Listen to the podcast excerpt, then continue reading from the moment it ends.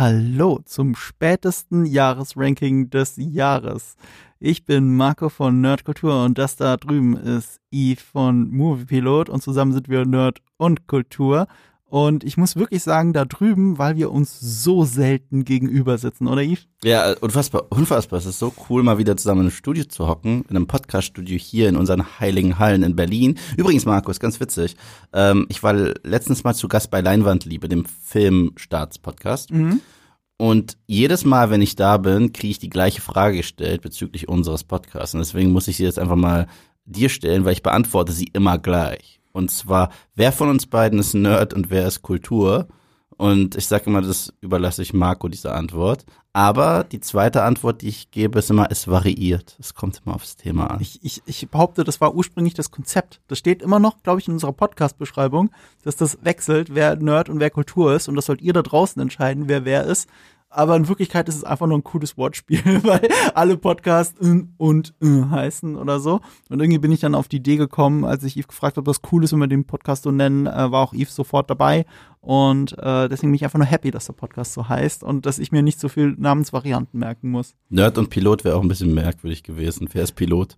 Ja, Nerd und Pilot macht halt gar keinen Sinn. Null, ne? Das, das hätte ich gemacht. Das Kulturpilot. Das macht es ist total logisch. Also Nerd und Movie funktioniert ja auch nicht so. Nerdpilot. Das klingt auch total. Das klingt wie ein Pilot, der zu viel Filme geguckt hat und nicht fliegen kann. Das wäre nicht gut. Egal. Egal wie fest und flauschig oder sanft und sorgfältig wir sind, Nerd und Kultur klingt einfach auch okay. Ähm, das ist der späteste Jahres, das späteste Jahresranking ever. Äh, wir schieben diesen Podcast, weil wir dachten, das ist ja so eine zeitlose Geschichte, egal, auch wenn es ums Jahr 2021 geht, wir schieben das die ganze Zeit vor uns her. Und alle anderen Podcasts, die ihr vorher in diesem Jahr gehört habt, von denen haben wir gedacht, das ist dringender als jetzt ein Jahresranking. Und es hat auch ein bisschen damit zu tun, dass meine lieben Kollegen von GameStar Podcast mir erzählt haben, dass der, äh, ich glaube, erfolgreichste oder mit erfolgreichste Podcast des letzten Jahres tatsächlich das Jahresranking für 2020 ähm, 20 war. Und das haben sie Ende März rausgebracht. Und das hier ist jetzt zufälligerweise auch Ende März, deswegen der Kreis schließt sich, wie ich immer zu sagen pflege. Wir reden über die zehn besten Filme des Jahres. Das bedeutet, wie bei all unseren Rankings, dass ich fünf mitbringe und Eve fünf mitbringt. Wer jetzt super fleißig Moviepilot auf, ähm, äh, auf dem YouTube-Kanal verfolgt, der weiß natürlich, dass Eve seine Top 10 schon längst published hat. Mhm. Ähm, ich finde es trotzdem interessant, dass wir jetzt auch mal zusammen über deine Top 5 reden. Vor allem, weil sich auch sehr viele Filme über uns überschneiden, zumindest in der Wahrnehmung. Mhm. Ähm, sie sind aber nicht ganz bei mir in den Top 5 gelandet. Ich denke, das ergänzt sich trotzdem ganz gut. Und bei allen Doppelnennungen gibt es wie immer Ehrennennungen. Ja. Und äh, das Witzige ist, ich habe ja eine Top 10 gehabt, also richtig 10 Plätze. Und jetzt kommen wir wirklich eigentlich zum Eingemachten. Ich meine, ich muss es tun, aber ich muss hier nochmal Malignant erwähnen als einen krassen honorable Mensch, der bei mir Platz 10 war. Wenn ihr ihn nicht gesehen habt, bitte guckt Malignant, unterstützt diesen Film. Ich habe mir gesagt, dass ich das auf jeden Fall im Podcast sage, weil das ist Hochedel-Trash und das ist ein Genre, das, das muss ein Comeback feiern und James Wan hat alles gegeben, um das zu machen und deswegen, ja. Ja.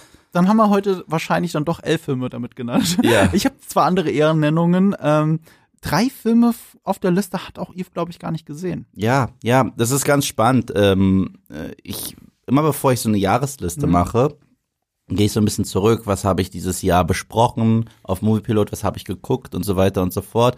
Und es war sehr Blockbuster-lastig, was ich besprochen habe. Ich habe natürlich auch andere Sachen geguckt. Ich kam nicht immer dazu, jedem Film Review zu geben. Und dann gab es so viele Filme, wo ich gesagt habe, ich kann die Liste nicht machen, bis ich nicht mindestens so sechs oder sieben davon abgearbeitet habe, weil ich bin mir sicher, dass ein paar davon dann in meiner Top Ten enden. Und ist auch der ist auch der Fall gewesen. Ich bin richtig glücklich. Ich habe so in einer Woche so kurz vor Weihnachten so viel nachgeholt und war dann auch richtig glücklich damit. Alles habe ich nicht geschafft, aber das, was ich geguckt hat, hat mich dann doch so überzeugt, dass meine Liste so anders aussah dann letztendlich, als sie ausgesehen hätte, wenn ich sie einfach nur basierend auf dem, was ich so auf Moviepilot besprochen hätte und so weiter gemacht hätte. Ja, und ähm, ich weiß, dass ein Film in deinem Ranking, und das Ranking ist ja von Anfang des Jahres eigentlich, und wir Mhm. sind jetzt am Ende März, ähm, das Ende vom ersten Quartal. Ich weiß, dass du, glaube ich, einen Film jetzt höher setzen würdest im Nachhinein. Und den habe ich aber sehr weit oben. Mhm. Ja, Welcher das- das, ist, werdet ihr rausfinden. Das war bei dir auch ursprünglich nicht der Fall, weil ich habe ja auch gesehen, dass das äh, unsere Listen, Mhm. die haben wir ja schon mal geschrieben vor Ewigkeiten, habe ich auch gesehen, dass der Film, den du höher gesetzt hast, der war ursprünglich auch weiter unten Nee, auf das der stimmt nicht. Nee, ganz weiter unten. Ich meine, das nicht, nicht seitdem du Stock aufgesetzt hast, aber seitdem wir drüber geredet hatten. Wir haben ja darüber Du geredet. meinst meine Nummer eins? Ja, genau. Nee, das stimmt nicht. das stimmt nicht? Nee, und zwar gibt es den Hinweis darauf, dass ich schon immer so empfunden habe, Mhm. in dem Podcast über meinen Platz zwei. In dem Podcast von uns beiden über Platz zwei habe ich mich nicht festlegen wollen, dass das mein Nummer eins Film wird dieses Jahr, Mhm. weil ich im Hinterkopf hatte, stand jetzt, zu dem Zeitpunkt, wo wir diesen Podcast aufnehmen, ist es ein anderer Film. Ja. Und der war es schon immer bei mir. Und der hat mir auch eine Menge bedeutet, deswegen über den werde ich auch noch sprechen. Aber ja, ich würde sagen, Genug äh, Geheimnis, Geheimniskrämerei. ich würde sagen, wir legen jetzt direkt los, oder? Gut, dann soll ich anfangen mit meinem Platz 5? Wir fangen mit deinem Platz 5 an, ja. Und zwar mit einem Film, bei dem ich mit, bei mir sehr gestruggelt habe, ob ich ihn in die Top 10 reinnehme oder nicht. Und ich glaube, er hätte es verdient, in meinen Top 10 zu sein, die ihr dann auf Letterbox auch komplett sehen könnt. Er hätte es eigentlich verdient, aber ich müsste ihn dafür ein zweites Mal gucken. Und ein zweites Mal gucken kann auch eine Qual sein. Warum, Yves? Entschuldigung, das war die Kohlensäure. Das war die kurze Antwort. ähm, das ist David Lowrys äh, The Green Knight. Das ist ein Kunstfilm eigentlich, wie er im Buche steht, äh, basiert auf einem Gedicht, das Teil von König Arthurs äh, Legende ist. Und es geht tatsächlich um seinen Neffen und um ein, eine sehr schicksalhafte Mission. Und ich habe sehr viel Bass gehört, als dieser Film rauskam. David Lowry hat ja auch diesen, wie heißt der, dieser Geisterfilm? A Ghost Story. A Ghost Story hat damit äh, sehr, sehr viel Anerkennung bekommen. Hat auch für mich von all diesen Live-Action-Disney-Adaptionen, die ich nicht mag, diese Remakes, hat er den einen gemacht, den ich wirklich toll fand. Das war Pete's Dragon. Ich fand den wirklich schön. Es war so ein schöner Familienfilm, auch mit Robert Redford und Bryce Dallas Howard. Und äh, The Green Knight wurde mir so wärmstens empfohlen und ich hatte lange nicht mehr so einen richtigen Märchenfilm gesehen. Ich hatte auch lange keinen richtigen, richtigen Fantasy-Film gesehen und gleichzeitig hat dieser Film so viel zu bieten. Solche Schauwerte, solche praktischen Effekte und Kostüme und gleichzeitig hat er auch eine unfassbar spannende Message. Wir sehen eigentlich den Leidensweg eines jungen Mannes, der einen Fehler begangen hat und wir wissen, die Reise kann ja gar nicht positiv enden, weil wer das Gedicht kennt, es geht um den grünen Ritter, der die äh, Tafelrunde herausfordert und sagt, ihr könnt mich einmal schlagen, einen habt ihr frei, aber den kriegt ihr in einem Jahr zurück. Und der kleine, ähm, gespielt von Dev Patel, der ähm, sich immer beweisen wollte und eigentlich so ein Tu nicht gut war und tagsüber im, Freu äh, im Freudenhaus verbringt und so weiter, der schlägt ihm direkt den Kopf ab. Also wissen wir ganz genau, was sein Schicksal ist. Das heißt, irgendwie ist es auch eine Geschichte vom Sterben. Und ich fand diesen Film so unglaublich stark. Der hat mich wirklich den Bann gezogen. Aber weil du gesagt hast, es kann Leidensweg sein, er ist sehr langsam. Er ist sehr, sehr, ist der Inbegriff von einem Slow Burn. Das ist kein Herr der Ringe für alle Fantasy-Fans da draußen. Das ist kein Game of Thrones. Das ist sehr viel Bildsprache. Das ist sehr langsames Storytelling. Aber es ist echt lange her, dass mich ein derartiger Film so in den Bann gezogen hat und mich nicht losgelassen hat. Bis zum Schluss. Ich war wirklich drin. Ich würde sogar so, ich würde sogar sagen, so eine Art von Slowburner habe ich noch nie gesehen vorher. Also ich habe von David Lowry selber noch gar keinen anderen Film gesehen, auch immer noch nicht, ähm, obwohl der Film eigentlich wirklich eine sehr gute Bewerbung ist, auch seine anderen Filme endlich zu gucken. Gerade von A Ghost Story höre ich immer sehr viel Positives. Ähm, es gibt eine Stelle, da reitet er einfach auf dem Feldweg, also seine Queste, wie man sagt, beginnt. Reitet auf dem Feldweg und reitet einfach fünf Minuten lang auf die Kamera zu. Mhm. Reitet, also das, das krasseste, was noch passiert, also inhaltlich passiert ist, dass er an einem Wandersmann, glaube ich, vorbei reitet. Das hat aber auch keine Bewandtnis. Reitet immer auf die Kamera zu, die Kamera wie so eine Karotte, vor, an die an der Angel hängt vor ihm, geht immer mit und es geht einfach fünf Minuten. Du guckst ihm fünf Minuten lang ins Gesicht, guckst in die Landschaft, genießt die Musik und das ist der Film. Mhm. So, äh, er geht von A nach B und eigentlich muss passieren, was passieren muss. Oder auch nicht. Also ich finde das Ende zum Beispiel sehr stark, Ich wie auch. auch damit spielt. Und es ist auch die, die äh, für mich der Gegenentwurf der klassischen Underdog-Story. Weil normalerweise geht's ja darum, der Underdog beweist sich und kriegt dann äh, den Respekt von allen anderen und den Gesellschaft, äh, der Gesellschaft, wie zum Beispiel mein Lieblings-Underdog-Film Rocky. Und das ist das Gegenteil. Das ist ein Typ, der scheinbar eigentlich so ein unerfülltes Leben äh, führt, aber er hat jetzt eine Gelegenheit, sich zu beweisen. Und nachdem er das tut, ist sein Leben eigentlich im Arsch. Und Dann kann man auch zurückblicken, war alles, was ich hatte, so schlecht? ich meine, ja, ich war jetzt nicht Teil der Tafelrunde und ja, ich war jetzt kein Ehrenmann, wie, wie man das Mhm. bezeichnen würde. Aber was bedeutet das überhaupt? Und hat das für mich persönlich einen Stellenwert? Es geht um, um seine sehr individuelle Geschichte und sich nicht zwingend anpassen zu müssen. Und wenn du das auf Teufel komm raus tust, ist das vielleicht auch gar nicht gut. Und das fand ich einen wahnsinnig, äh, wahnsinnig äh, starken Ansatz, weil du weißt, dass diese Geschichte kann ja gar nicht so gut enden. Das weißt du. Also es ist, ist ja gar kein Spoiler. Du guckst die ersten zehn Minuten und du weißt, oh, oh, oh. Das kann nicht gut ausgehen. Also, wa- was du nicht dazu gesagt hast bei der Prämisse ist, der Green Knight überlebt diesen Kopfschlag. ja, ja, ja, das, das bedeutet halt für jeden, oh nein. Mhm. Und ähm, In einem Jahr hau ich dir die Rübe, Rübe ab. das, du hast recht, das ist die umgekehrte Underdog-Story. Ihr macht das, was ihn vom Underdog zum Held erhebt, direkt am Anfang. Und ab dann ist es eigentlich nur Der Leidensweg. der Leidensweg, der gleichzeitig halt eine Heldenreise ist. Und zwar eine sehr merkwürdige Heldenreise. Ich, ich möchte eher das Gefühl beschreiben, das dieser Film vermittelt. Ähm, also er ist mittelalterlich, aber sehr Fantasy-mittelalterlich. Ne? Das macht gar keinen Sinn, was ihr da seht, so wie die Artus-Saga ja auch äh, im weitesten Sinne einfach nur Fantasy ist. Und so ist es hier auch. Äh, Videospielenthusiasten werden hier auch äh, auf ihren Geschmack kommen, weil es hat mich an sehr viele Momente, zum Beispiel aus Shadow of the Colossus erinnert, ein Kultspiel auf der Playstation. Ähm, diese Momente, dass du, äh, da, da reitest du halt über, auch über leere Landschaften Mhm. und Giganten erheben sich Mhm. im Horizont. Und so ist ja auch dieser Film teilweise mit atemberaubenden Bildern und gleichzeitig diese große, innere, schwere, melancholische Leere, die du die ganze Zeit fühlst. Ähm, ich spiele jetzt gerade Elden Ring, so wie die halbe Welt gerade Elden Ring spielt. Ich meine, selbst du als Nichtspieler Mhm. Hab hast davon gehört. gehört. Ich habe davon gehört, ja. Und es gibt so viele Momente in Elden Ring, die ich jetzt gerade erlebe, wo ich an diesen Film, den ich ein Jahr vorher geguckt habe, zurückdenken muss. Deswegen eigentlich noch geiler, dass wir einen Podcast jetzt machen, jetzt wo alle Welt über Elden Ring redet. Wenn ihr Bock habt, so diese, diese, diese Faszination, die Elden Ring ausstrahlen kann, mal abseits von Bosskämpfen zu erleben, Mhm. schaut The Green Knight. Ja, und- diesem Film eine Chance. Und das Spannende ist, wir beide haben das als Heldenreise bezeichnet. Eigentlich ist es gar keine Heldenreise, es ist eigentlich nur eine, eine Schuld abzahlen. Das ist halt Ja. auch das Spannende. Es ist nicht so, ich gehe raus und äh, erlebe jetzt mein Abenteuer, sondern oh oh, ich bin ja jetzt dran. Ich, ich möchte auch das grundsätzliche Gefühl noch an einer Stelle beschreiben. Und zwar, ich fühle mich währenddessen, weil du hast sagst ja, es basiert auf einem Gedicht. Der ganze Film ist eine Gedichtanalyse, die du im Deutschunterricht machst. Und das, das macht es ja auch so, so schwierig. Du sitzt da und es passiert oft gar nichts und gleichzeitig arbeitet dein Gehirn die ganze Zeit. Also es kommt nicht zur Ruhe in diesen zwei Stunden oder so, die der Film geht. Es kommt nicht zur Ruhe. Ich denke bei jedem Shot, bei jeder Szene, denke ich, was will man hier, was will man mir hier sagen?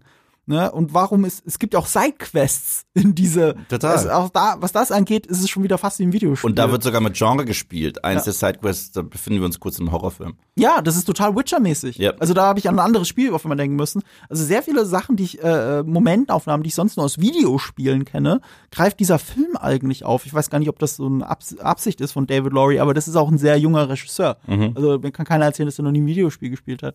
Und ähm, ja, du bist die ganze Zeit in diesem Deutschunterricht-Modus. Und das ist so faszinierend, weil dein Gehirn so viel arbeitet, aber gleichzeitig ist es auch irre anstrengend. Es ist irre anstrengend und das macht den Film so anstrengend. Und ich habe selten einen Film erlebt, den habe ich im Kino gesehen, äh, also nicht in der Presseverführung, sondern ganz normal im Kino. Äh, ich sag mal, ein Drittel vom Kino ist rausgegangen währenddessen. Mhm. Also die haben ja sonst irgendwas erwartet. Aber die anderen zwei Drittel, die durchgehalten haben, die hat, die fühlten sich danach ähnlich belohnt wie ein Held auf ähm, am Ende seiner Heldenreise. Ja, ich war, ich war wirklich äh, verdammt äh, angetan von dem Film. Es war einer der besondersten Filme, die ich in den letzten Jahren gesehen habe. Das muss man sagen. Es ist nicht für jeden, muss ich gleich sagen. Das ist nicht das typische Fantasy-Epos, was man so irgendwie damit assoziiert mit dem Begriff. Aber für mich war es so etwas Besonderes.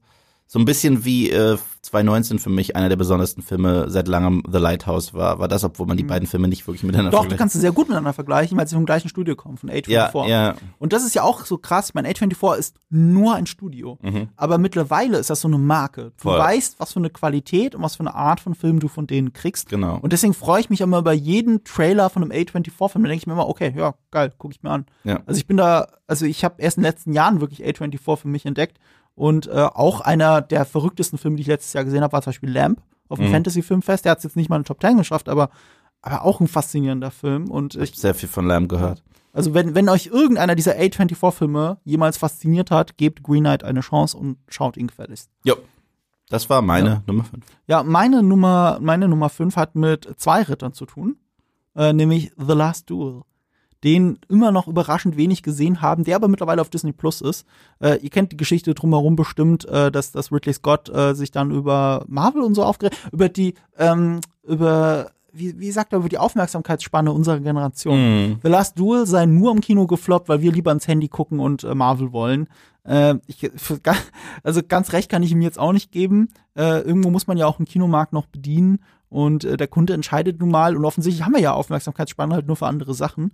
Äh, das ist aber auch ein bisschen schade. Ich habe meine Video-Review damals und ich war total überrascht, dass der Film mir so gut gefällt. Ne? Also ich mag Ridley Scott-Filme, auch die schlechteren mag ich immer noch, weil Ich sie auch. so grundsolide so inszeniert sind. Und er halt so, auch mit seinen über 80 Jahren mittlerweile, so ein fantastischer Regisseur, das muss man ja echt mal sagen. Ähm, auch wenn schlecht, zum Beispiel House of Gucci, fand ich gar nicht so gut. Aber es ist immer noch irgendwie cool inszeniert, weil es Du, ist halt Ridley du, Scott, Ich, tolle ich, ich Schauspieler. breche die Lanze für seinen kontroversesten Film. Immer und immer und immer wieder. Ich mag Prometheus. Ich mag Prometheus. Ich, Ich find, finde, Prometheus hat eine fantastische Stimmung. ich finde, das ist ein unfassbar unterschätzter Sci-Fi-Film. Wenn man ihn nicht zu krass Ja. in das Alien-Franchise drückt, sondern den einfach so nimmt Mhm. für das, was er ist, finde ich den unfassbar stark. Er hat halt sehr viel dumme Plot-Convenience oder Sachen, die nur des Plottes wegen passieren. Das Ja. macht es so schwierig. Das macht auch den zweiten Teil so Ja, schwierig. der zweite ist doof. Aber, aber der, der erste, der zweite hat diese fantastische Szene mit David. Ja, das stimmt, das stimmt, aber der zweite ist verglichen mit dem ersten doof. Und der erste hat so viele interessante Thematiken, Mhm. Fragen und auch das, was ich am klassischen Sci-Fi auch ein bisschen vermisse, was wir nicht mehr so häufig kriegen, ist ein Film, der krass viele Fragen Mhm. stellt und keine Antworten liefert. Ja, aber wir reden Ja. nicht darüber, wir reden über The Last Duel. Ja. Bevor wir jetzt zu sehr abschweifen. Ja. Du hast The Last Duel nicht gesehen, oder? Leider nicht. Alter, Ja. du musst du sehen. Gibt's ja auf Disney Plus. Ähm, beruht auf einer wahren Geschichte. Auf dem letzten Duell auf Leben und Tod, das in Frankreich geführt wurde, im Mittelalter, zwischen zwei Rittern. Äh, ich habe jetzt natürlich mich nicht groß vorbereitet auf diesen Podcast, obwohl wir äh, ein, Dreiviertel, äh, ein Vierteljahr Zeit dafür hatten. Aber ist doch egal, wer, wer es nochmal genau war. Es kommt auf die Leute an, die es spielen, nämlich Adam Driver und Matt Damon. Der Film steigt auch direkt damit ein, dass sie halt dieses Duell beginnen. Und die, die Frage ist nur nach dem Weg dahin der Weg dahin ist sehr interessant, weil Ridley Scott ihn ähnlich wie Rashomon, aber nicht wie Rashomon erzählt. Also dieser Filmklassiker von Akira Kurosawa. Er erzählt alles aus drei Perspektiven. Aus der Perspektive von Adam Driver, der zuerst noch der Knappe ist von Matt Damons Ritter ähm, und später selbst zum Ritter wird. Dann die Perspektive von Matt Damons Figur. Und wie du auch schon, obwohl beide Perspektiven sich ähneln und gleichzeitig auch ein bisschen widersprechen, merkst du, wie viel eine Mangelung eines besseren Begriffes toxische Männlichkeit hinter dem Ganzen steckt. Dieses Ehren, diese, diese, diese, diese, diese Gesellschaft, in der sie gefangen sind, was die Ehre von ihnen verlangt und äh, wie sie ihren eigenen Stand aufbauen müssen. Und deswegen sind sie auch Opfer dieses Systems. Gleichzeitig sind sie aber auch Täter. Vor allem Adam Driver ist Täter, weil es geht um die mutmaßliche Vergewaltigung von Matt Damons Frau, die da gespielt wird von, ah, ich tue jetzt, Jodie Comer? Jodie Comer ist die Darstellerin, ne? Ich will jetzt nicht Unrecht tun, weil sie wurde, glaube ich, bei den Oscars, Oscars gesnappt. Völlig zu Unrecht. Sie hat eine Nominierung verdient. Ich hoffe, ich sage jetzt nichts Falsches. Die kennt ihr auch aus Free Guy zum Beispiel. Da haben wahrscheinlich mehr Leute von euch sie gesehen als die weibliche Hauptrolle. Ja, sie spielt die Marguerite de Carouge. Und sie ist der große Star in Wirklichkeit in diesem Film. Es heißt The Last Duel. Du denkst die ganze Zeit, es geht um die Ritter, aber sie ist der große Star und deswegen ist sie die größte Figur auf dem Poster und die zwei Sch Schwerter schneiden sie. Ähm, es, also der Film stellt es dar, als, äh, als ähm, dass diese Vergewaltigung definitiv passiert ist. Mhm. Und selbst in Adam Drivers Perspektive, die mehr, die mehr eine, ähm, wie soll ich sagen, seiner verqueren Vorstellung davon gleicht, wie eine Liebesbeziehung ablaufen könnte. Eine Liebe, eine, die zum Scheitern verurteilt ist. Mhm. Selbst das guckst du nach heutigen Augen an und denkst, Alter, du hast sie gerade vergewaltigt. Und dass der Film das so aufarbeitet und nicht wie Rashomon, drei unterschiedliche Perspektiven mit drei unterschiedlichen Wahrheiten, sondern präsentiert uns eine Wahrheit aus drei unterschiedlichen Perspektiven, Mhm. die aber immer noch eine Wahrheit bleibt. Das macht den Film so stark und so relevant. Deswegen fand ich ihn so wichtig. Und deswegen habe ich dann auch ein ganzes Video dazu auf Nerdkultur gemacht, das einfach nur heißt, der wichtigste Film des Jahres. Ist vielleicht auch ein bisschen vermessen, weil es gab im selben Jahr Promising Young Woman mit einer ähnlichen Thematik. Aber was mir The Last Duel zeigt, ist, auch in der Erwartungshaltung, dass du jetzt den nächsten Gladiator oder was auch immer sehen könntest, ne? Das ist es halt nicht. Es zeigt uns, dass dieses Thema seit fast tausend Jahren kein Stück an Relevanz verloren hat, Mhm. sondern heute noch genauso aktuell ist. Und das macht diesen Film so unfassbar stark. Und gleichzeitig alles unter dieser starken Regie von ähm, Ridley Scott. Auch faszinierend an dem Film, Matt Damon und Ben Affleck haben hier zum ersten Mal seit Good Will Hunting wieder als Autorenduo fungiert und dieses Mhm. Buch geschrieben und klugerweise auch eine Co-Autorin, nämlich Nicole Holofcener, dazugenommen, um die weibliche Perspektive auch beschreiben zu können. Und das Einzige, was mich wirklich stört an dem Film, ist die Frisur von den beiden. Also weil äh, Ben Affleck, der ursprünglich auch Adam Drivers Rolle gespielt hätte, sich aber zurückgezogen hat und äh, stattdessen die des Mentors von Adam, also Crispin, nee, warte mal, äh, Pierre Danesson, oh, egal, mein Französischunterricht war nicht gut genug. Pierre irgendwas. Er ist der Mentor von Adam Drivers äh, Figur Jacques Legris. Und ähm, das passt auch gut in diesen Film rein. Aber Ben Affleck und Matt Damon haben halt Saturday Night Live Frisuren. Ich weiß nicht, wer das durchgewunken hat. Ging wahrscheinlich auch nur, weil die beiden halt die Produzenten des Films gleichzeitig sind. Sie haben sie selbst durchgewunken, aber es ist unfassbar peinlich, wie die Frisuren von den beiden aussehen. Klar, das Mittelalter hatte andere Schönheitsideale, aber diese Frisuren sehen halt nicht echt aus. Also Ben Affleck hat, glaube ich, komplett blond gefärbte Haare und noch so einen komischen Schnauzer. Äh, äh, nicht Schnauzer, wie sagt man? Diesen Goatee. Ziegenbart? Diesen Ziegenbart, aber so einen peinlichen halt. Und äh, bei Matt Damon genauso. Und es ist halt einfach, es kannst du ja nicht angucken. Es ist wirklich schwierig. Es ist schwierig, das auf der großen Leinwand zu sehen. Ähm, aber irgendwann akzeptiert man's. Und Adam Driver unfassbar stark, wie immer. Ich, Adam Driver ist, ein, ist immer gut. Das, da ge- gebe ich dir absolut recht. Adam Driver ist einer der besten Schauspieler, die wir zurzeit haben. Weißt du, da kann Kylo Ren in Episode 9 spielen und er ist gut. Er D- kann, tatsächlich? Er kann Ray einen, Kiss, einen Kuss geben und es ist nicht Adam Drivers Schuld. Ich weiß, äh, da setze ich mich ja jetzt krass in, in die Brennnesseln. Ich fand seine Performance als Kylo Ren in Episode 9 seine beste in dieser Trilogie, weil er gezwungen wurde, fast nur noch mit seinen Augen zu spielen. Er hatte kaum Dialog und ich finde, das ist so eine Stärke von Adam Driver, die er generell hat. Der muss gar nicht viel Dialog haben. Was der in seinen Augen ausdrückt, ist unfassbar. Und äh, deswegen mag ich seine Rolle in Episode 9 unfassbar. Weil Episode 9 besteht eh fast nur aus Expos Expositionsdialog. Ich mag ihn natürlich am liebsten Äh, Episode The Last 8, Jedi, ich weiß, da schreit er mir zu viel. The Aber- Last Jedi und The Last Duel. Wollen wir es dabei einfach beenden? Ja, Schaut bitte. euch The Last Duel an. Du musst dir The Last Duel ihn gucken. anschauen. Wirklich. Ich liebe diesen Film. Ja. Groß, großartig. Und werde ich mir auch noch mal angucken müssen. Deine Nummer vier. Meine Nummer vier war ein Film, den ich, ein, den, den ich auf die Eins schon mal gepackt habe, dann wieder runter, dann das. Ja. Ich weiß gar nicht, weil diese Liste, das ist immer noch die basierend auf meinem YouTube-Video und ich wollte sie deswegen nicht mehr ändern. Eventuell könnte der sogar auf der Eins stehen, sage ich ganz ehrlich, weil ähm, das ist ein Film, der mir so viel gegeben, so viel bedeutet hat, wie ich nicht gedacht hätte. Und zwar, ich war heiß drauf. Ähm, Comic-Verfilmungen haben wir mittlerweile wie Sand am Meer. Und als jemand, der mit diesen bunten Heftchen groß geworden ist, werde ich immer ein Herz dafür haben, aber manchmal bin ich auch müde und manchmal habe ich auch genug davon. Und dann kommt James Gunn um die Ecke und klatscht The Suicide Squad hin, nach dem Studioprodukt Suicide Squad von 2016. Den will ich ja nicht mal mehr David Ayer anlasten. Also so wie er letztendlich erschienen ist. Und äh, die Trailer-Kampagne war Wahnsinn. Äh, der Film war wahnsinnig. Ah, Ich konnte es nicht fassen, dass ich ähm, äh, sogar James Gunn äh, interviewen durfte zu diesem Film. Mhm. Und er hat mir alles gegeben, was ich sehen wollte. Das war The Dirty Dozen. Das war Inglorious Bastards trifft DC. Das war äh, ein richtiger, guter Genrefilm, der dem Namen The Suicide Squad auch gerecht wurde. Niemand war sicher. Das war unfassbar gut gefilmte Action. Es war der größte Film, den James Gunn je gemacht hat. Und er hat sich auch komplett ausgetobt mit allem. Er hat die merkwürdigsten Figuren aus dem DC-Katalog genommen und sie äh, und dafür gesorgt, dass sie mir ans Herz gewachsen sind. Was krass ist, hat er ja schon mal gemacht bei Marvel mit äh, den Guardians, aber hier waren es noch obskure Charaktere wie Polka Dot Man. Äh, es war die beste Interpretation von Harley Quinn, die ich je gesehen habe. Er hat mit Musik so gut gearbeitet wie Tarantino in diesem Film, was unglaublich ist. Und das Besondere ist, man denkt, es ist halt Tihi Haha und so weiter, aber der Film hatte auch einen echten emotionalen Punch. Der Film ist eine Underdog-Story. Er zeigt dir diese Verbrecher, die von der Regierung behandelt werden, wie Ratten, was lustig ist, weil eine Hauptfigur auch noch Ratcatcher 2 heißt. Und dass die jetzt äh, die Chance haben, wirklich heldenhaft zu sein, obwohl viele von denen nicht mal was je damit zu tun hatten. Und wenn die dazu sagen, es gibt eine Szene, wo die einfach nur denken, ja, wahrscheinlich überleben sie die nächsten drei Stunden eh nicht, wo sie in eine Bar gehen und was trinken. Und ich glaube, das ist die schönste Szene des gesamten Films, eine der schönsten Szenen, die James Gunn je gemacht hat. Und alles andere wurde über den Film schon gesagt. Ja, das R-Rating ist spaßig. Ja, Peacemaker wurde etabliert, der ja auch seine eigene Show bekommen hat, die super ist.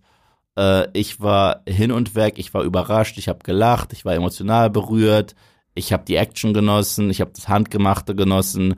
Ich konnte es nicht fassen, wie krass er da einen Home Run gemacht hat mit diesem Film. Umso mehr hat mir das Herz geblutet, dass der in den Kinokassen so krass baden gegangen ist, weil ich will mehr sowas und weniger Captain Marvel und weniger, was weiß ich, ich mag die Ant-Man-Filme, aber weniger Ant-Man als das war wirklich mal eine, eine Erfüllung in diesem langsam alt werdenden äh, Genre.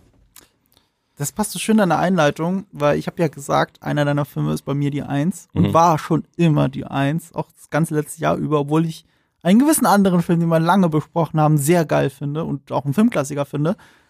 Am meisten berührt letztes Jahr hat mich The Suicide Squad. Mhm. Und damit ist das meine Nummer eins, den du jetzt als Nummer vier hast, aber anscheinend scheint er die Nummer eins unserer beider Herzen zu sein. Voll, absolut. Und, und da schließt sich auf so vielen Ebenen der Kreis, weil ähm, The Suicide Squad war auch der erste Podcast, den wir hier gemeinsam Mhm. gemacht haben. Ich sitze jetzt hier in Berlin ausnahmsweise dir gegenüber, weil wir zusammen gestern einen anderen Marvel-Film geguckt haben, äh, über, bei dem, über den wir in Gele bei Gelegenheit reden werden, weil äh, hier dürfen wir es nicht. Ich habe ein Embargo unterschrieben, du nicht, witzigerweise.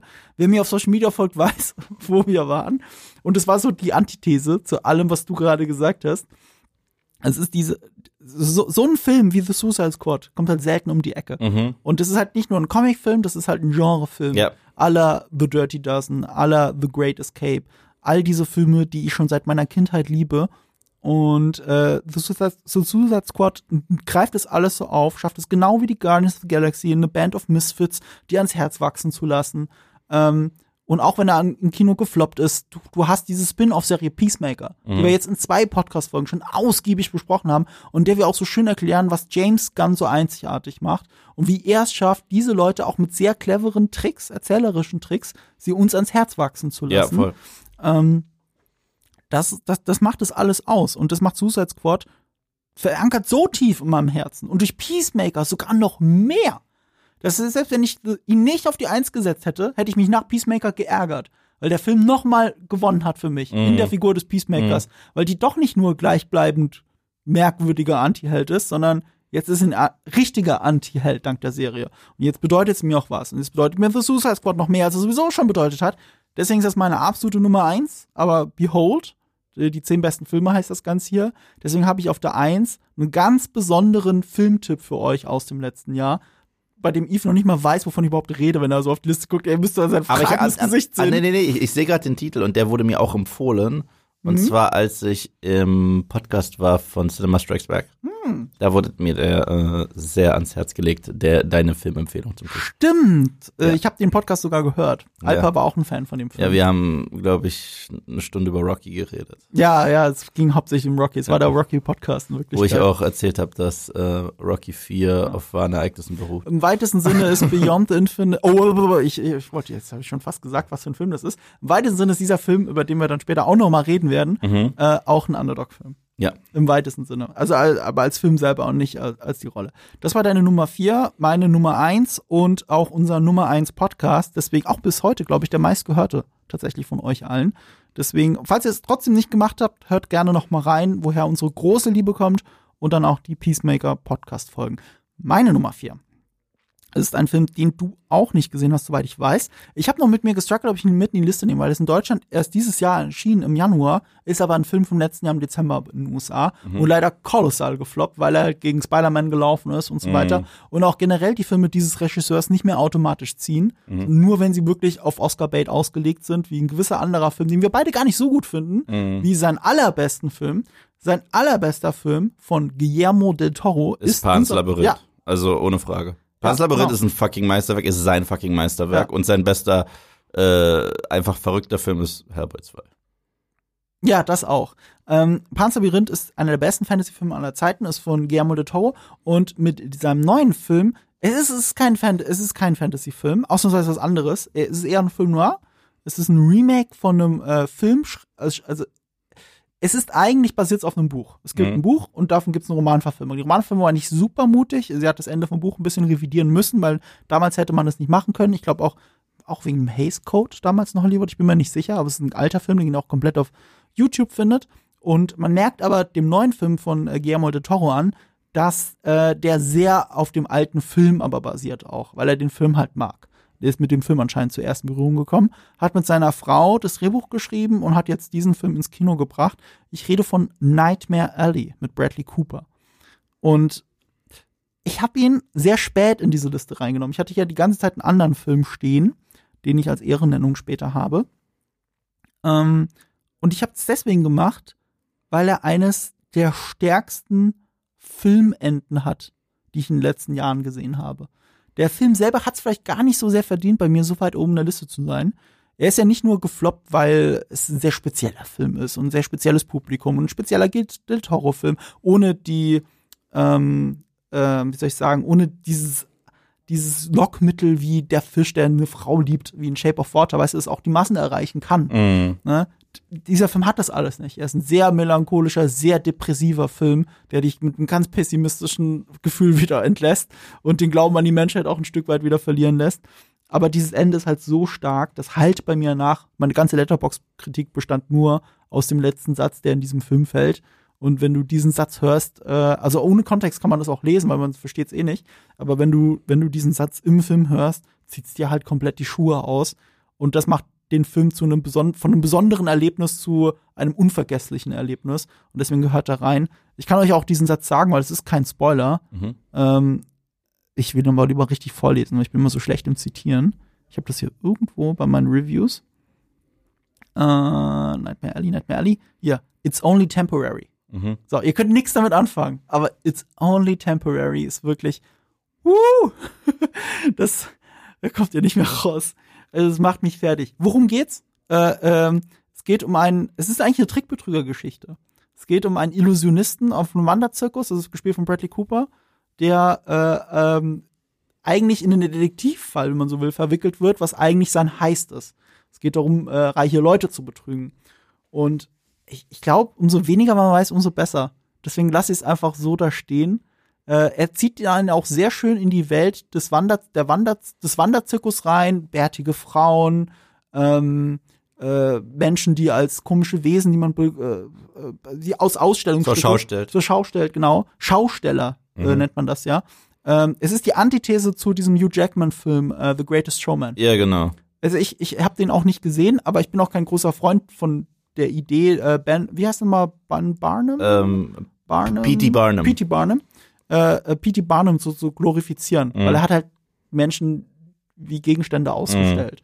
Man kann natürlich auch dafür argumentieren, dass er Misfits der Gesellschaft endlich Arbeit gegeben Mhm. hat. Also auch beide, beide Seiten beleuchtet auch Nightmare Alley Mhm. eigentlich. Er zieht dich sehr in diese Schaustellerwelt rein. Faszinierend. Und gleichzeitig hat er in der Mitte einen großen Break und wird zu einem richtig klassischen Film noir. Mhm. Also mit einer Detektivstory. Und das macht den Film auch so besonders. Hat er auch mit der Pandemie zu tun. Also äh, klar, der Film hat das verlangt, dass das passiert, so eine Story her. Und wenn ich das noch richtig weiß, ist äh, die Pandemie ist wirklich in der Mitte dieses Drehs dann auch passiert. Und da, wo der Break mehrerer Jahre Pause ist in der Story, da ist auch die Pandemiepause. Und das ist der Moment, wo er, glaube ich, die Leute auch verliert, weil Bradley Cooper, also seine Figur, dann eine durchgehend unsympathische Figur wird Mhm. auch nicht mehr ganz der Heldenreise zugewandt ist. Und ähm, es ist dann schwierig, mit ihr zu sympathisieren. Und das verstehe ich, aber das ist gleichzeitig auch so klassisch für den Film Noir, dass es für mich trotzdem funktioniert. Hm. Ich kann es nur empfehlen, musst du Ich sehen. will ihn unbedingt gucken. Guillermo del Toro ist für mich in den letzten Jahren sehr Hit und Miss geworden. Aber wenn er was, wenn er wirklich so einen Home Run hat, dann ist es normalerweise auch einer. Äh, ich finde, er trauert halt häufig immer noch dem Erfolg von Pans Labyrinth hinterher. Der bleibt so komplett unerreicht. Das ist auch so ein Film, den gucke ich einmal im Jahr oder so und bin jedes Mal hin und weg von dem. Aber ja, ich habe äh, tatsächlich Gemixtes gehört. Mein, mein Kumpel Sebastian, der fand den in Ordnung, aber nicht wow. Mhm. Deswegen, ich, äh, ich höre jetzt einen Wow, ich höre einen in Ordnung, aber ich habe noch nie einen Scheiße gehört. Also ich, ich, ich muss mir den. Ich glaube, das in Ordnung ist schon scheiße. ja, oh. Also muss man ja auch sagen. Also in Ordnung zu finden ist ja auch so, okay, dann hast du halt gerade zweieinhalb Stunden deines Lebens verschwendet. nee, nee, nee, gucken. nee, also er fand ihn, er fand ihn okay. Also er fand ihn Mhm. jetzt nicht irgendwie schlecht oder so. Ja, das, das Ende haut mir die Schuhe Ja. aus den, äh, also es ist wirklich, es haut mich aus den Socken. Ja. Ähm, das ist ein krasser Film. Hat nur eine Sache, die mich wirklich, wirklich stört. nur mal als äh, zum Gedanken anregen, gegen Ende ist die Plot Convenience halt so, dass, ähm, dass es eigentlich keinen Sinn macht. Also es ist nicht mehr plausibel, was passiert.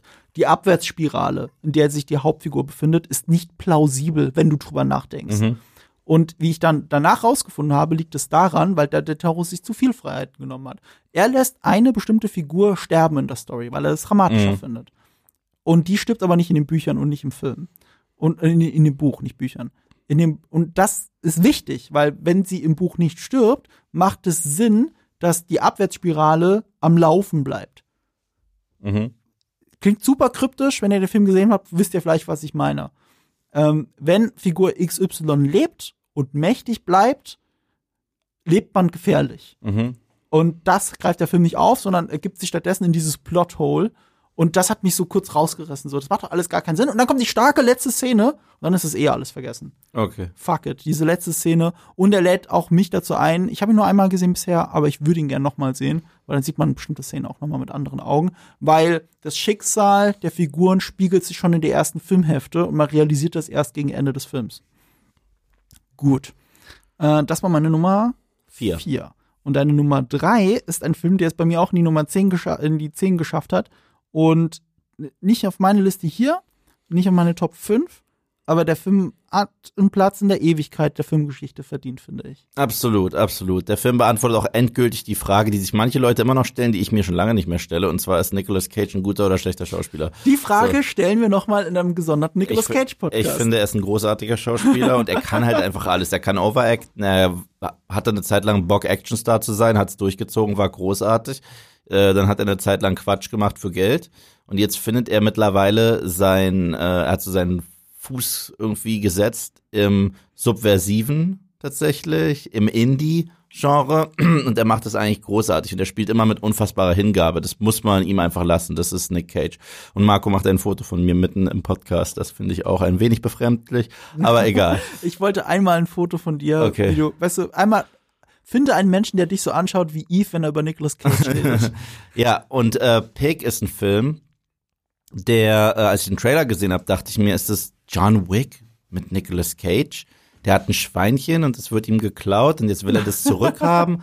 Und so, so sieht der Trailer aus. Deswegen muss ich gleich sagen, scheißt auf den Trailer. Das ist so ein bisschen wie damals der Trailer zu Drive euch versprochen hat, dass das Fast and the Furious oder so ist, was komplett Blödsinn war. Aber Ja. dahinter steckt eine sehr geile Wahrheit, die mit dem Film zu tun hat. Ja, Dieser Film ist ein Anti-John Wick. absolut, absolut, es absolut. ist die Story von John Wick. Aber Aber er macht es anders Ja, als John Wick. Genau, er macht was ganz anderes. Und äh, das Besondere ist, also er spielt halt so einen Eremiten. Nee, nee, lass uns kurz dabei bleiben. Was ist das andere? John Wick muss sich durch die Gegend ballern. Ja, und er nicht. Und er muss eigentlich nur äh, Leute daran erinnern, wer er ist. Er muss Leute. Nee, nee, nee, nee, nee, nee.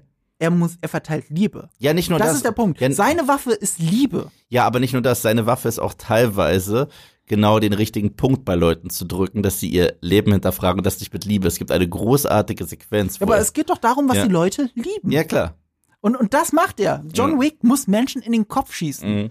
Und das macht er ja. Immer, immer wenn er jemanden anschießt und er liegt auf dem Boden, macht er noch diesen Sicherheitsschuss in den Ja. Kopf. Also John Wick ist ja besonders skrupellos. Ja. Und Nicolas Cage ist die absolute Antithese in diesem Film, weil er das Gleiche machen muss wie John Wick, den gleichen Weg gehen Mhm. und es nur über Liebe macht. Und alle Leute sich dann hinterfragen Ja. und zu besseren Menschen werden, nachdem sie ihm begegnet sind. Und das, das Großartige an diesem Film ist, es ist halt wie viele moderne Nicolas Cage Filme, er hat halt einen ganz eigenen Humor. Also es gibt eine Szene, die so seltsam ist, die in einem Keller stattfindet, über die, die möchte ich euch einfach nicht kaputt machen, aber da dachte ich mir, what the fuck gucke ich da gerade?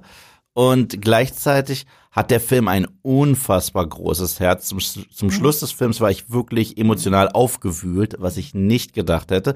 Es gibt eine Wahnsinnschemie zwischen Cage und ich vergesse immer seinen Namen. Das ist der Typ, der bei Hereditary den Sohn gespielt hat.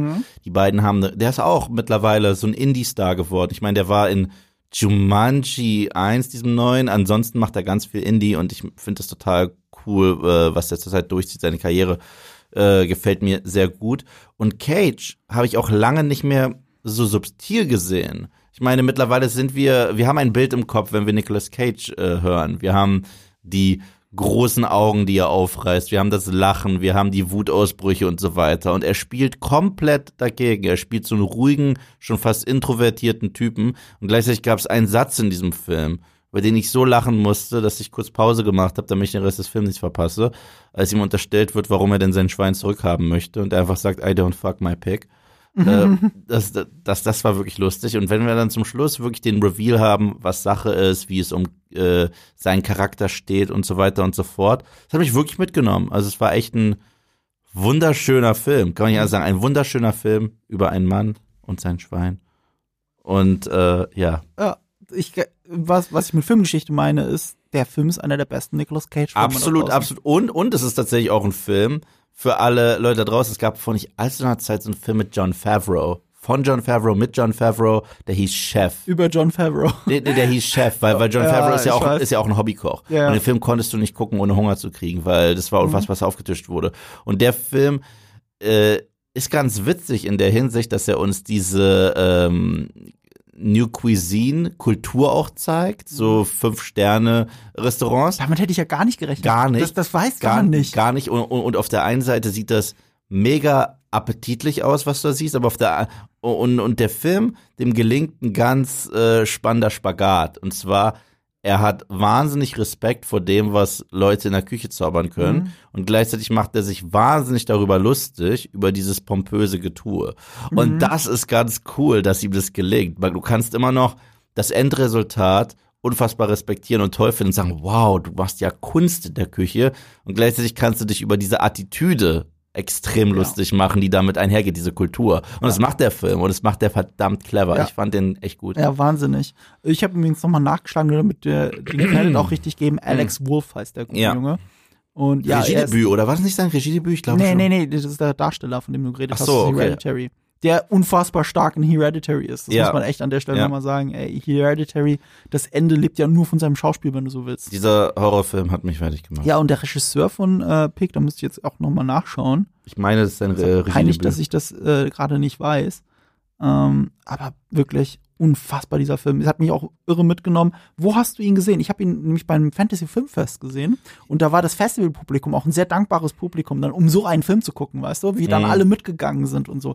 Ein schönes, schönes ich habe ihn erst gestreamt, als er dann äh, bei Prime war tatsächlich. Der ist bei Prime? aber Jetzt ich, äh, gerade? ich glaube in VOD aber. Also ich habe den Ah, aus- so. aber äh, ich wollte den unbedingt gucken. Das war so der Film, wo mir alle gesagt haben, Nicolas Cage war seit Jahrzehnten nicht so gut. Und viele haben auch gesagt, eventuell seine beste Performance und so weiter. Ich wollte es unbedingt sehen und ja. Oh, oh, oh. was? Also der Regisseur ist äh, Michael Sarnowski. Mhm. Es ist nicht sein Regiedebüt, er hat schon mal einen gemacht, aber neun Jahre vorher, nämlich äh, Fight Night Legacy, kann ich nicht. Ähm, und interessanterweise hat er, ist er der Regisseur, und das wusste ich nicht, von A Quiet Place Part 3. Oh, wow. Das Ich ist, mochte ja bei- ich mochte ja beide News ist bisher. Völlig an mir vorbeigegangen. Dass John Krasinski nicht bei Quiet Place Part 3 Regie führt, war mir komplett neu. Ja. Zumindest laut IMDb ist das so. ja. Was ist denn deine Platz, äh, dein Platz drei? Holy fuck. Äh, ich bin immer noch überrascht von dieser News. Äh, mein Platz 3 hat nicht mit einem Schwein zu tun, sondern mit einem Hund. Angeblich mit einem Hund. Es hat natürlich in Wirklichkeit gar nichts mit einem Hund zu tun, wenn du so willst. Ähm, es geht um The Power of the Dog. Der Film, der bei den Oscars, glaube ich, auch die meisten Nominierungen bisher abgestaubt hat. Zum Zeitpunkt der Aufnahme sind die Oscars noch nicht verteilt worden. Deswegen weiß man es nicht richtig. Ich habe ihn auch erst vor kurzem gesehen. Also das ganze Hype eigentlich schon fast wieder vorbei war, vor den Oscar-Nominierungen aber noch, ich glaube im Januar oder so. Ähm, und hat mich einfach komplett mitgerissen. Ich bin dabei, das ist, das ist ein Western.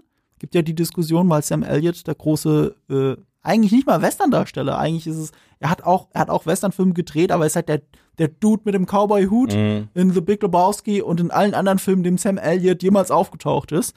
Und er echauffiert sich ja so hart über diesen Film äh, mit Benedict Cumberbatch in der Hauptrolle und der auch eine Oscar-Nominierung dafür hat. Es ist ein Western, weil die Definition eines Westerns hat nicht automatisch damit zu tun, dass Cowboys sich äh, zu Schlag, Schlagmittag irgendwo auf der Straße treffen, sich gegenseitig erschießen. Western hat auch viel mit der Stimmung zu tun, mit der Landschaft, mit, dem, mit der Isoliertheit der Menschheit in dieser weiten Prärie, in, an einem lebensfeindlichen Ort zu sein und dort zu leben. Und genau damit hat The Power of the Dog zu tun. Und was Sam Elliott offensichtlich nicht wusste, äh, dass das eine Romanverfilmung ist. Und der Roman ist von jemandem geschrieben, der so aufgewachsen ist, auf so einer Farm zu dieser Zeit. Und deswegen halb autobiografisch ist. Es geht auch um Homosexualität und um Mhm. die eigene verdrängte Homosexualität des Autoren. Und hier geht es um die, nein, mehr will ich gar nicht verraten. Ähm, dafür ist es zu spannend dann auch in der Auflösung. Hat auch eine krasse Auflösung, mit der ich null gerechnet hätte. Ähm, The Power of the Dog von der, Reg von der Regisseurin äh, Jane Compton, wenn ich es richtig weiß, die äh, das Piano gemacht hat. Mhm. Ähm, Wahnsinn. Äh, einfach absoluter Wahnsinn. Hast du den gesehen? Nein, du hast ihn mir noch empfohlen, ich kam noch nicht dazu. Oh Mann. Warum guckst du immer so viel Kacke, aber nicht diese geilen Filme? Ey, äh, äh, äh, also du hast, wir, wir haben eh gesagt, ich muss mich auf die, die Liste festsetzen, die ich auf Moviepilot gemacht habe. Das hast du gesagt, die darfst Nein, ich rede doch nicht von der Liste. Ich Okay. rede davon, dass du mir immer sagst, guck den Film, guck Halloween 7 und sowas. Und ich muss immer, da- warum guckst du dann nicht Power of the Dog oder Better Call Saul? Weißt du, ich bin immer, ich bin immer der, der dir ins Gewissen reden muss, so wie du mir aber auch ins Gewissen redest. Ich soll, keine Ahnung, endlich alle Scream-Filme gucken. Dafür kriege ich ja auch dann immer die meisten Social Media Nachrichten, also kriege ich, also so betreff unseres Podcasts, haben oft damit zu tun, ähm, dass äh, ich doch endlich diese Filmreihe gucken soll oder wa warum sitze ich überhaupt in einem Horrorfilme-Podcast und habe nie alle Scream-Teile geguckt oder sowas. Ich Ja, rede ja über meine Horrorfilme und nicht Ja. über die, die du magst. Horror ist eh, ähm, gerade Mainstream-Horror muss Leuten gefallen oder nicht. Das ist halt, ja, aber ich, ich bin ein großer Fan. Ja, so viel dazu. Aber, aber hast du Bock auf Power of the Dog? Vollkommen, vollkommen. Ich will den auch unbedingt gucken. Ich weiß nicht, ob ich mir die Oscarverleihung angucke. Ich gucke die mir schon lange nicht mehr an. Ich habe irgendwie keinen Bock mehr. Das ist einfach nur nervig, finde ich. Tatsächlich. Aber äh, ich gucke mir dann die Resultate an am nächsten Tag. Das reicht mir komplett. Ähm, aber ich will den Film vorher noch schauen. Ich weiß gar nicht, ob der zurzeit bei uns im Kino läuft. Ich weiß das nicht, oder ob der. Ich bin gerade voll raus, weil ich so Das selten. Power of the Dog? Ja. Nee, das ist ein Netflix-Film. Oh. Oh. Das ist ein Netflix-Film. Oh. Der lief ganz kurze Zeit im Kino, halt damit er bei den Oscars nominiert werden kann. Mhm. Aber das ist ein reiner Netflix-Film und auch einer der besten Beweise dafür, dass es natürlich tolle Netflix-Filme gibt. Total. Netflix ist halt, The Irishman Ja, war ein Netflix-Film. ja, ja. Tschüss. Ja, Ciao. Äh, einer der ersten Netflix-Filme überhaupt war Beasts of No Nation. ja. Das, das, da vergisst man halt. Netflix ist halt ein Service, die müssen für jeden Geschmack was haben. Die haben mittlerweile ja auch so wirklich genau das, wovor man eigentlich mit den Streamingdiensten geflüchtet ist, Reality-TV-Formate. Mhm. Ja, aber die müssen halt ein breites Angebot haben. Die müssen auch ein Red Notice haben, weil die Leute gucken das halt. Die wollen das halt. Aber die müssen auch oder wollen auch sowas wie Power of the Dog Und ich sag's ganz ehrlich, Red Notice war auf meiner Flop-Liste, aber ich Mhm. sag's ohne Spaß. Ich guck Red Notice lieber zu Hause an einem verregneten Sonntag, als dass ich dafür meinen Arsch ins Kino rücke. Muss ich sagen. Ja. Mu- Muss ich wirklich sagen. Dafür ist Red Notice gemacht. Der ist für den Streaming-Service gemacht, nicht fürs Kino. Power, Power of the Dog ist, ist von den Bildern her, weil es halt noch ein Western ist, aber auch schon sehr fürs Kino gemacht, finde ich. Mhm. Aber auf einem guten Fernseher mit einer tollen Dolby Atmos Soundanlage, so wie es bei mir war, macht es schon Sinn, den Film auch zu Hause zu sehen. Und äh, anders als Sam Aliens sagt, das ist auch deswegen, also er sagt, das ist auch deswegen kein Western, weil es nicht in Montana, weil es in Montana spielt, aber Mhm. in Neuseeland gedreht wurde. Mhm. Er scheint auch nicht zu wissen, dass sehr viele, ein paar der besten Western aller Zeiten, gerade die von Leone, natürlich nie in den USA gedreht worden sind, sondern halt ähm, äh, in Spanien zum Beispiel oder Mhm. sonst irgendwo. Italien auch. Einfach um diese Stimmung. Äh, ich glaube, in Italien haben die gar nicht so viel Ein paar haben die da auch in Italien Ja? gedreht, ja. äh, sie hat auch zum Beispiel das hier vom Toten Paar-Szenen in den USA aufgenommen, um dieses Monument Valley auch wirklich einzufangen. Aber das meiste ist natürlich in Europa entstanden. Und so entstehen halt viele der tollen großen Western unserer Zeit und der vergangenen Zeit. Und dazu gehört eben Power of the Dog. Ähm, ja, ich will nicht so viel spoilern, worum es geht. Benedict Cumberbatch ist unfassbar in diesem Film. Auch alle anderen Darsteller, äh, Jesse Plymouth zum Beispiel auch mit seiner Frau Kirsten Dunst ähm, oder Verlobten. Sie sind auch gar nicht verheiratet, aber sind schon ewig zusammen und die spielen da ein Ehepaar. Und nicht zu vergessen, ich muss es noch ganz kurz erwähnen, ich komme nämlich immer nicht auf den Namen, das ist der, der hat leider keine Oscar-Nominierung gekriegt und das finde ich eigentlich schon auch wieder so ein Oscar-Snap, nämlich ähm, Cody Smith McPhee. Der spielt die äh, äh, zweite männliche Hauptrolle, wenn man eigentlich so will. Man würde es bei den Oscars wahrscheinlich als Nebenrolle bezeichnen. Und er muss ja immerhin Benedict Cumberbatch gegenüberstehen und sie müssen sich gegenseitig äh, befeuern als Schauspieler. Benedict Cumberbatch ist da auch ziemlich Method gegangen, hat sich ewig nicht gewaschen und sowas und Banjo spielen gelernt, was auch das Drehbuch gar nicht mal so verlangt hätte von ihm. Mhm. Und äh, ja, er zieht dich rein in so eine Welt, die eigentlich sonst nur einen Roman zeichnet und der Western zeichnet und zeichnet ein sehr bestürztes Bild über, ich kann es nur noch mal sagen, toxische Männlichkeit. Darum geht's eigentlich, um das Gehabe. Sehr faszinierend. Das ist meine Platz drei. Äh, unser Platz zwei, unser gemeinsamer Platz zwei, Mhm. spielt auch in der Wüste, Ja, so absolut. Das war der Film, auf den ich äh, von Anfang an am gehyptesten war 2021. Ich habe die Trailer gesehen, großer Fan des Regisseurs, Denis Villeneuve. Ihr wisst, worum es geht. Es ist Dune. Ähm, der originale David Lynch-Film hat bei vielen Leuten krassen Platz im Herzen, bei mir tatsächlich nicht.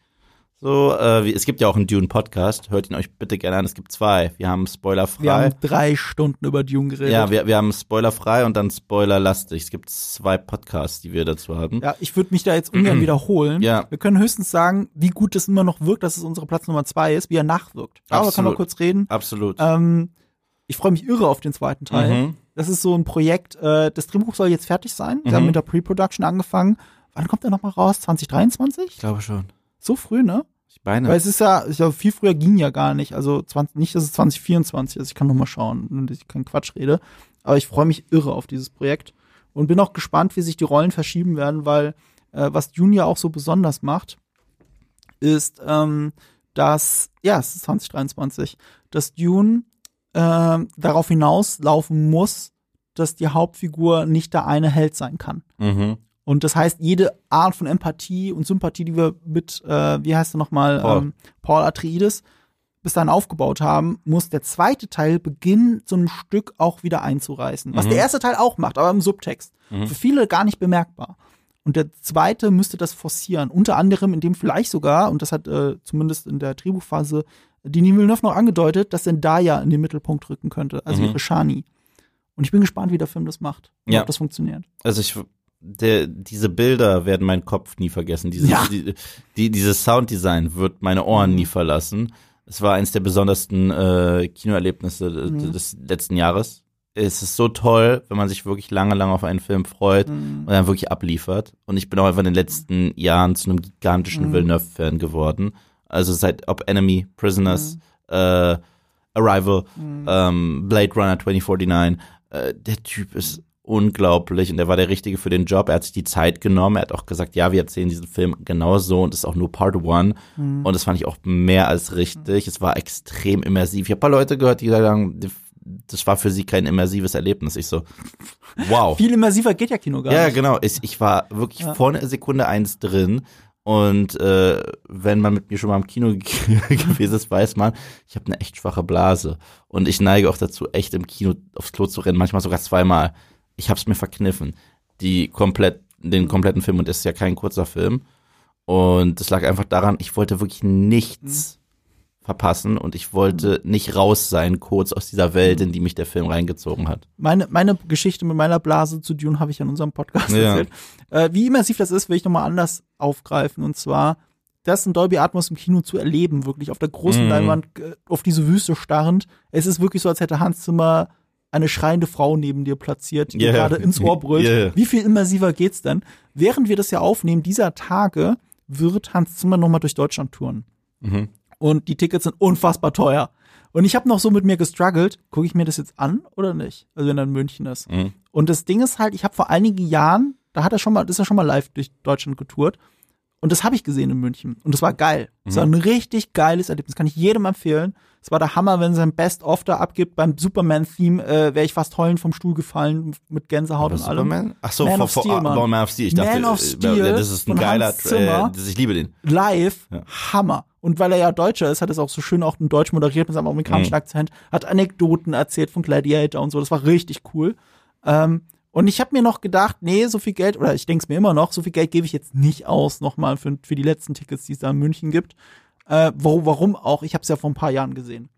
Und dann, dieser Tage auch, hat Warner einen Clip veröffentlicht von einem Live-Auftritt zu Dune. Dune. Ja, das Dune-Theme, also da sitzt, da steht dann auch die Frau und schreit ins Mikro, Hans Zimmer daneben mit einer Elektro, mit einer E-Gitarre und, und, und der Score hebt an und ich denk so, oh mein Gott, ist das geil. Es ist ja im Film schon geil, Ja, aber ja. auch das nochmal auf der Bühne zu sehen, war einfach der Hammer. Und das ist der eine, der eine, das ist, da bin ich kurz ins Straucheln geraten. Guck ich's mir vielleicht doch live an in München. Fuck. Diese, diese Karte kostet einen dreistelligen Betrag. Oh mein Gott. Also es ist, das ist Dune für mich. Mhm. Mhm. Und äh, das ist unvergleichlich. Und deswegen, und trotzdem, nur die zwei. ja. Crazy. Wie crazy, ähm, weil wir jetzt beide das als Nummer zwei gen äh, genannt haben und es ja eigentlich eine Ehrennennung geben muss, damit wir noch, damit wir auch wirklich zehn, die zehn besten Filme des Jahres abbilden können, möchte ich einen Film nennen, den ich vor, vorher an der Stelle von Nightmare Alley am Platz 4 hatte, nämlich The Father. The Oh, Father mit Anthony Hopkins. Ich habe so viel davon gehört. Ich hatte richtig Angst, ihn zu gucken, weil es ein Thema ist, das, das mir auch sehr nahe geht persönlich. Mhm. Und äh, das ist ja ein, eine Alzheimer-Geschichte, aber diesmal aus der Perspektive der Person. Nicht Alzheimer, ich glaube, es ist Demenz. Demenz, ja. Also äh, muss, muss, es macht es noch Ja. nahbarer, weil Alzheimer so viel seltener ist als Ja. Demenz. Und Demenz ist auch gerade in unserer alten Gesellschaft Ja. viel, viel häufiger. ja, und äh, aber aus der Sicht des Demenzkranken. Und das muss ja so furchtbar sein. Ja, und die Sicht des Demenzkranken ist hier deswegen so interessant, weil es mit den Mitteln von Hitchcock erzählt ist. Mhm. Mit cleveren Kameratricks, zeitlichen Tricks. Du spürst die Verwirrung, ohne dass du, ähm, wie soll ich sagen, es ist ein bisschen, als würdest du einem Zauberer zuschauen, Mhm. so wie wenn du Hitchcock zuschaust. Du denkst, du bist da und auf einmal merkst du, nee, du bist ganz woanders zeitlich. Und, Mhm. und, und Sachen ergeben auf einmal gar keinen Sinn. Es ist wie ein Hitchcock-Thriller. Mhm. Es ist wahnsinnig spannend dadurch und gleichzeitig so immersiv, so nahbar, Und herzbrechend. herzbrechend. Es ist wirklich, Ich habe gehört, Anthony Hopkins ist. ja, dass der den Oscar gewonnen hat. Ich habe mir auch am Anfang gefragt, äh, wann war das letztes Jahr? Weil der, Mhm. der kam letztes Jahr in Mhm. den USA raus, äh, nee, vorletztes Jahr in den USA raus. Wie ist denn das nochmal? Letztes Jahr hier, äh, wir sind ja 2023, das wird nicht alles. Ähm, der kam, der hat in den USA äh, den Oscar für den besten Hauptdarsteller, hat Anthony Hopkins, den hat er gewonnen äh, 2021 bei den Oscars. Mhm. Und da war ja die Frage, ob es nicht Chadwick Bosewick Mhm.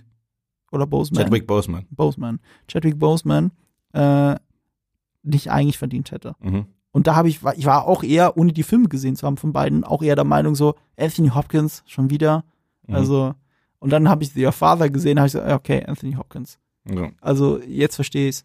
Und äh, ich habe auch im, im näheren Bekanntenkreis einen Fall von langsam bemerkbarer Demenz. Mhm. Und wenn du das dann, diesen Film siehst, dann bricht dir das das Herz. Mhm. Es ist wirklich, aber gleichzeitig, es, ist, es geht nicht nur ums Emotionale, sondern es geht wirklich ums Nachvollziehen. Mhm. Wie könnte dieser Krankheitsverlauf für den wirken, der das auch macht? Und das, das macht so vieles verständlicher. Mhm. Weil man selbst reagiert ja oft auch mit so einer gewissen Ungeduld. Mhm. Der Ge also man muss ja sehr, sehr viel und ständige vor allem Empathie aufwenden, damit man auf Augenhöhe mit der Person dann noch kommunizieren kann und nicht davon ausgeht, dass sie über die gleichen Möglichkeiten verfügt wie man selbst. Und ähm, deswegen ist es tatsächlich ein sehr, sehr wichtiger Film. Ja. Also ähm, ich kann es euch nur empfehlen, euch das wirklich anzuschauen. Also, The Father. Unser Ehren, unsere Ehrennennung bleibt bei- bei Platz zwei. Äh, Ähnliches denke ich auch über deinen Platz eins, Mhm. der bei mir auch in den Top Ten ist, der, glaube ich, eigentlich einen viel höheren Platz bei mir verdient hätte, Mhm. wenn ich ihn ein zweites Mal gesehen hätte und wenn ich nicht auch ein bisschen äh, spekulativ gedacht hätte, okay, du hast ihn eh auf Platz eins, wollen wir die Liste abwechslungsreicher halten, nehme ich mal sowas wie Nightmare Alley rein oder was auch immer Mhm. oder The Last Duel. Aber ich bin so froh, dass du ihn drin hast und dass du ihn auf der Eins hast. Ja, das ist der Rausch. Also das ist ein Film, von dem ich wahnsinnig viel im Vorfeld gehört habe, der mir im Kino entgangen ist, was mich sehr aufgeregt hat. Ich habe den dann verspätet geguckt und ich war sowas von hin und weg von diesem Film. Erstens, also Mats Mikkelsen ist einfach einer der großartigsten Schauspieler, die wir zurzeit haben. Und falls ihr da draußen noch nie seine Interpretation von Hannibal gesehen Mhm. habt, bitte holt es nach. Bitte holt es nach. Ich habe selber erst vor einem Jahr nachgeholt und fuck, bin ich dankbar dafür. Also meine Güte. Und was für eine Blamage, wie das MCU einen derartigen großartigen Schauspieler einfach nur hingerotzt hat in Doctor Strange 1. Das ist, das ist eine Sünde. Sorry, es ist eine Todsünde.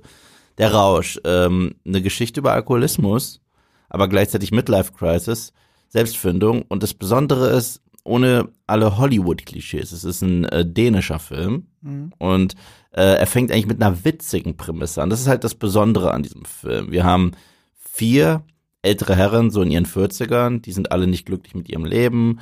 Der Job erfüllt sie nicht mehr, sind Lehrer. Äh, die Ehen laufen auch nicht mehr so, wie sie laufen sollen. Und eines Abends betrinken sie sich das erste Mal nach Ewigkeiten wieder einfach auf dem Geburtstag und haben wirklich den Spaß ihres Lebens. Sie fühlen sich wieder so wie mit 20 und machen Blödsinn.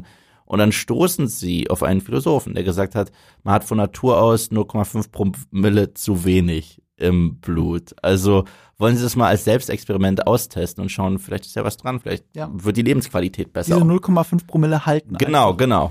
Und die Lebensqualität wird besser. Sie äh, haben viel besseren Draht zu ihren Schülern. Die Ehe läuft besser. Sie sind bessere Väter. Und das ist eigentlich ganz lustig gemacht. Und man denkt sich auf der einen Seite, warte, äh, wird gerade irgendwie ähm, Alkoholismus beschönigt und so fängt das Ganze halt auch an, weil wir kennen das ja selber mit dem Alkoholkonsum. Man kann einen mega witzigen Abend haben, wenn man unterwegs ist und was trinkt, aber es gibt halt auch absolute Schattenseiten. Und diese Schattenseiten, die sieht man dann in der zweiten Hälfte, wenn man merkt, es reicht nicht mehr, nur 0,5 Promille, es reicht nicht mehr. Eigentlich sollten wir den ganzen Tag trinken. Und was dann auch teilweise noch als unschöne Aussetzer gezeigt wird, wird dann wirklich bitter, bitter, bitter böse. Und gleichzeitig, was dieser Film so cool macht, was Hollywood heutzutage äh, nicht schaffen würde, es gibt keinen moralischen Zeigefinger, der dir irgendwie ins Gesicht drückt und äh, dich ermahnt, nu, nu, nu, mach das nicht. Nein, er zeigt dir einfach was und lässt dich entscheiden, was du da gerade siehst. Was er dir zeigt, das ist sehr clever aufgearbeitet, weil er, es gibt diese vier Personen, Mhm. diese Freundschaft. Und diese vier Personen zeigen vier unterschiedliche Wege, zu Mhm. was der Alkohol führt. Genau. Sowohl positiv als auch negativ, als auch vielleicht gar kein so großer Faktor im Leben. Mhm. Und ähm, da, dadurch hat es halt nicht diesen Zeigefinger. Weil es, guck, nicht umsonst ist unsere Gesellschaft durchsetzt mit Alkohol. Offensichtlich bringt es uns auch was oder wir wollen es. Mhm. Es bereichert die Gesellschaft auch, weil es eben Leuten hilft, auch sich zu öffnen in, in der Gesellschaft von anderen Menschen. Mhm. Und all diese Aspekte werden beleuchtet und der Film ist auch sehr schön darin, ein offenes Ende zu finden, das dich selbst entscheiden lässt, wie Ja, du zu Alkohol ja, stehst. ja, das, das Ende ist für mich eine der faszinierendsten Szenen äh, des gesamten letzten Jahres. Mhm. Und einer der krassesten und coolsten Shots Ja. des Jahres ist nicht umsonst auch dem Kinoplakat ja, ja, gelandet absolut. und unvergesslich damit. Das ist Absolut. ein Film für die Ewigkeit. Ja, ich äh, hatte viel im Vorfeld gehört und normalerweise mag ich das nicht, mich so zu hypen Mhm. auf einen Film, weil dann wird es der Nummer nie gerecht, weil wenn mir wirklich jeder sagt, boah, Mhm. boah, den hast du nicht, der ist so toll, dann sage ich danach immer, ja, der ist gut, aber ich glaube, ich habe Mhm. mich zu sehr von euch hypen lassen. Aber der Film hat den gleichen Effekt gehabt, Mhm. den mir alle versprochen haben.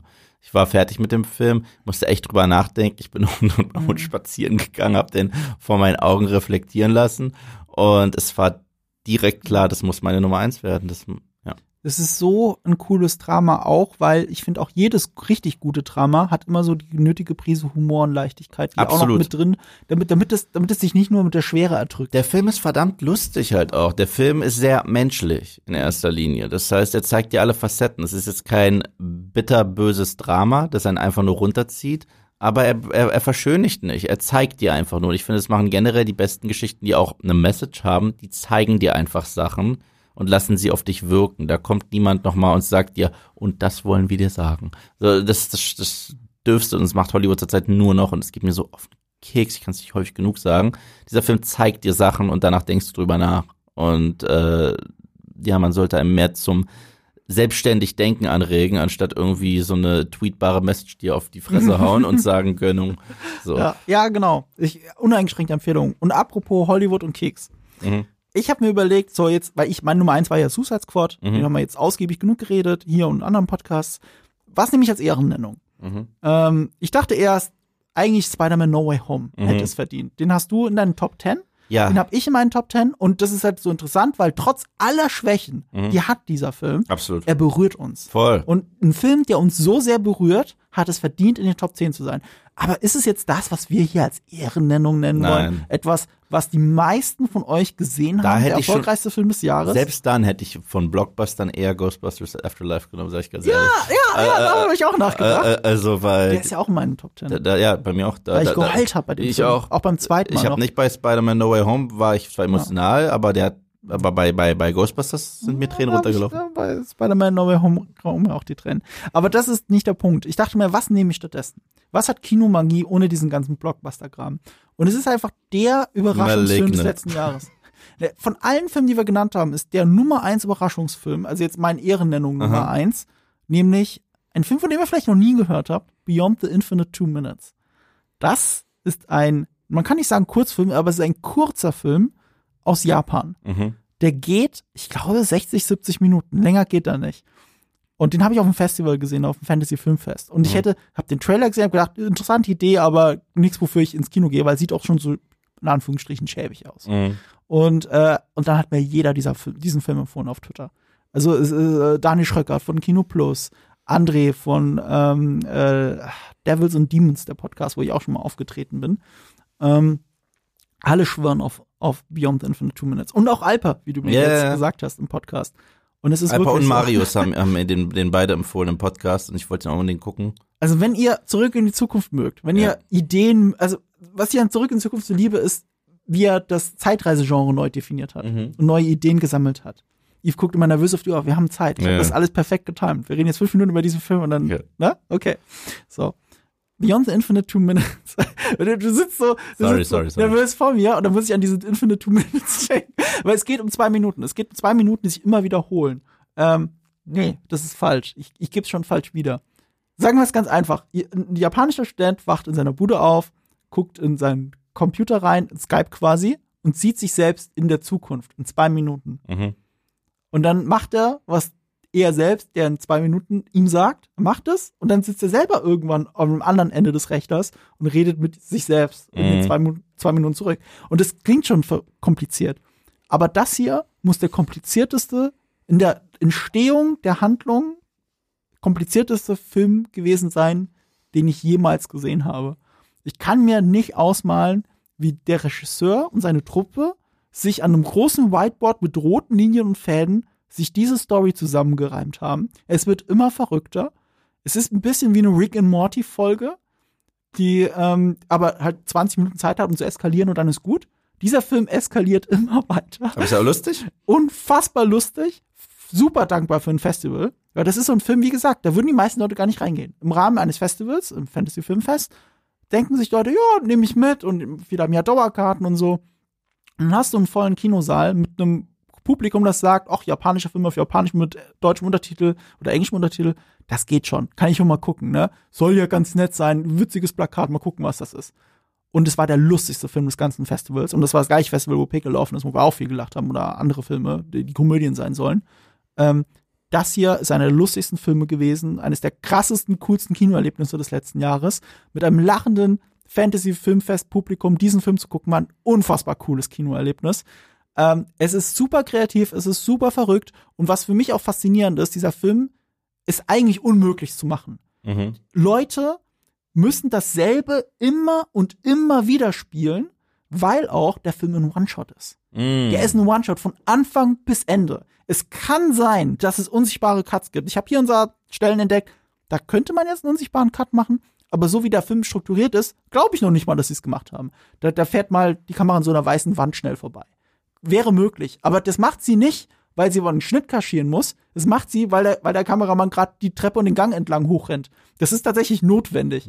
Und was auch so faszinierend daran ist, sie haben das alles mit dem iPhone gedreht. Mit einem fucking iPhone auf so einem, äh, äh, wie heißen diese Dinger nochmal, die das stabilisieren? So, so Ja, ich- Steadicam, ich- ich weiß- ich weiß, simulieren, die- die es für Phones gibt. Ja, dieser kleine, dieses kleine Stativding für die Smartphones. Ja, da äh. gibt's ein äh, Wort dafür. Oh Gott. Nicht, nicht Dongle natürlich, aber so ähnlich klingt es. Ich hab's vergessen. Wurscht. Aber, aber dieses Gerät und ein iPhone. Mhm. Und damit haben sie den kompletten Film gedreht. Und das funktioniert deswegen, weil das eine Theatergruppe ist. Mhm. Die, alle Leute, die du daran siehst, gehören zu einer Theatergruppe, die äh, super eingespielt sind natürlich und dann diese Nummer 70 Minuten lang durchziehen. Und sie haben den Film gedreht nachts in einem japanischen Café. Geil. Also wirklich low, low, low budget, minimaler Aufwand. Es geht ja, also weniger Aufwand als mit deinem fucking Handy einen Film drehen, geht gar nicht. Aber der, der, der Plot selber ist so geil strukturiert, es ist so lustig und alle haben so viel Spielfreude. Und es hat auch noch ein, ein super stimmiges Ende.